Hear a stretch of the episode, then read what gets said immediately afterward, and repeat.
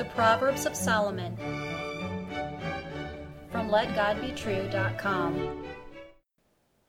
Proverbs chapter 20 and verse 23. Divers weights are an abomination unto the Lord, and a false balance is not good. Hear the words of God and Solomon again.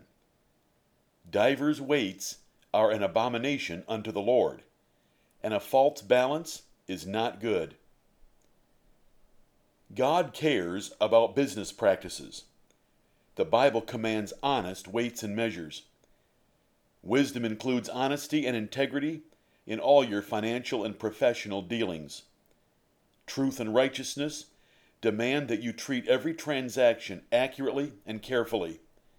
If you want God's blessings and to avoid his judgment, then consider this proverb's warning. Which is closer to a pound? 15 ounces or 17 ounces. It depends whether you are buying or selling. It would be better to buy a pound and get 15 ounces than cheat a seller. It would be better to sell a pound and give 17 ounces than cheat a buyer.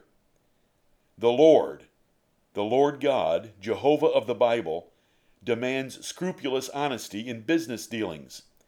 He abhors and loathes false financial practices, and he will punish such men or nations. Fools say the Bible is not relevant to modern society. King Solomon, 3,000 years ago, taught the value of just weights and measures for an efficient and prosperous economy. Men and nations have flourished with honor and wealth when or where this proverb was obeyed, just as promised.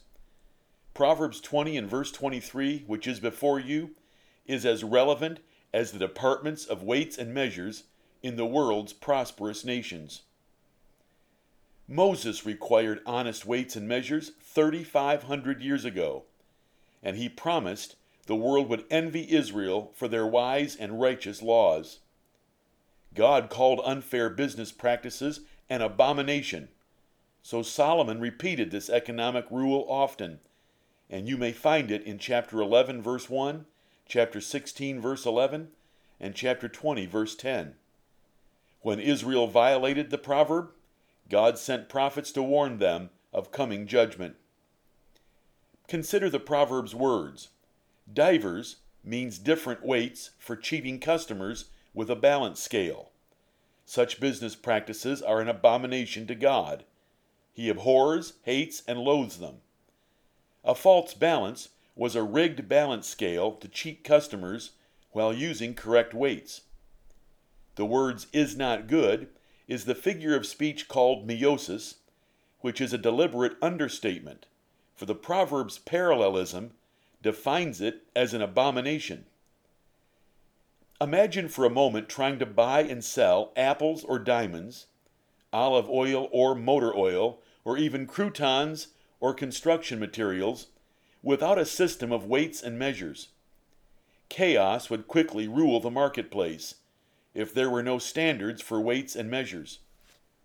Confidence in purchasing and using materials is based on these standards, and this confidence turns creative and productive genius and power loose to produce and prosper.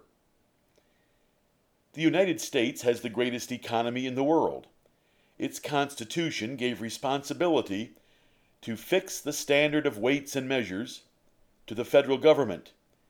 In 1836, Congress established what is called the National Institute of Standards and Technology as part of the Commerce Department. By their defining and enforcing of standards, the consistency in the national economy now propels America's role in the global economy. But give credit where credit is due. Moses laid down this important law 3,500 years ago. Solomon restated it 3,000 years ago. Both did so by the inspiration of God for the benefit of God's chosen nation.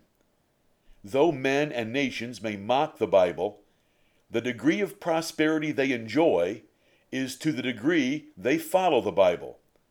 Third world nations either neglect or reject this proverb's wisdom to their own poverty. Let God be true, but every man a liar. There are subtler ways people can cheat. Solomon wrote, It is not, it is not, saith the buyer. But when he is gone his way, then he boasteth. These words are found in Proverbs chapter 20 and verse 14. While this man might use a fair balance and only one set of weights, he cheats a seller by making excessive criticisms about the quality of an item. He is lying, because as soon as he buys the item for a lesser price, he boasts to friends about the steal he got from the seller. Obviously, by his own confession, he is also a thief. What is the lesson of this proverb, beyond appreciating the Bible's inspired wisdom? It is learning God's opinion of cheating in business. If God considers financial cheating an abomination, then you must never cheat buyers or sellers, even if it means giving more than they purchased and paying for more than you received.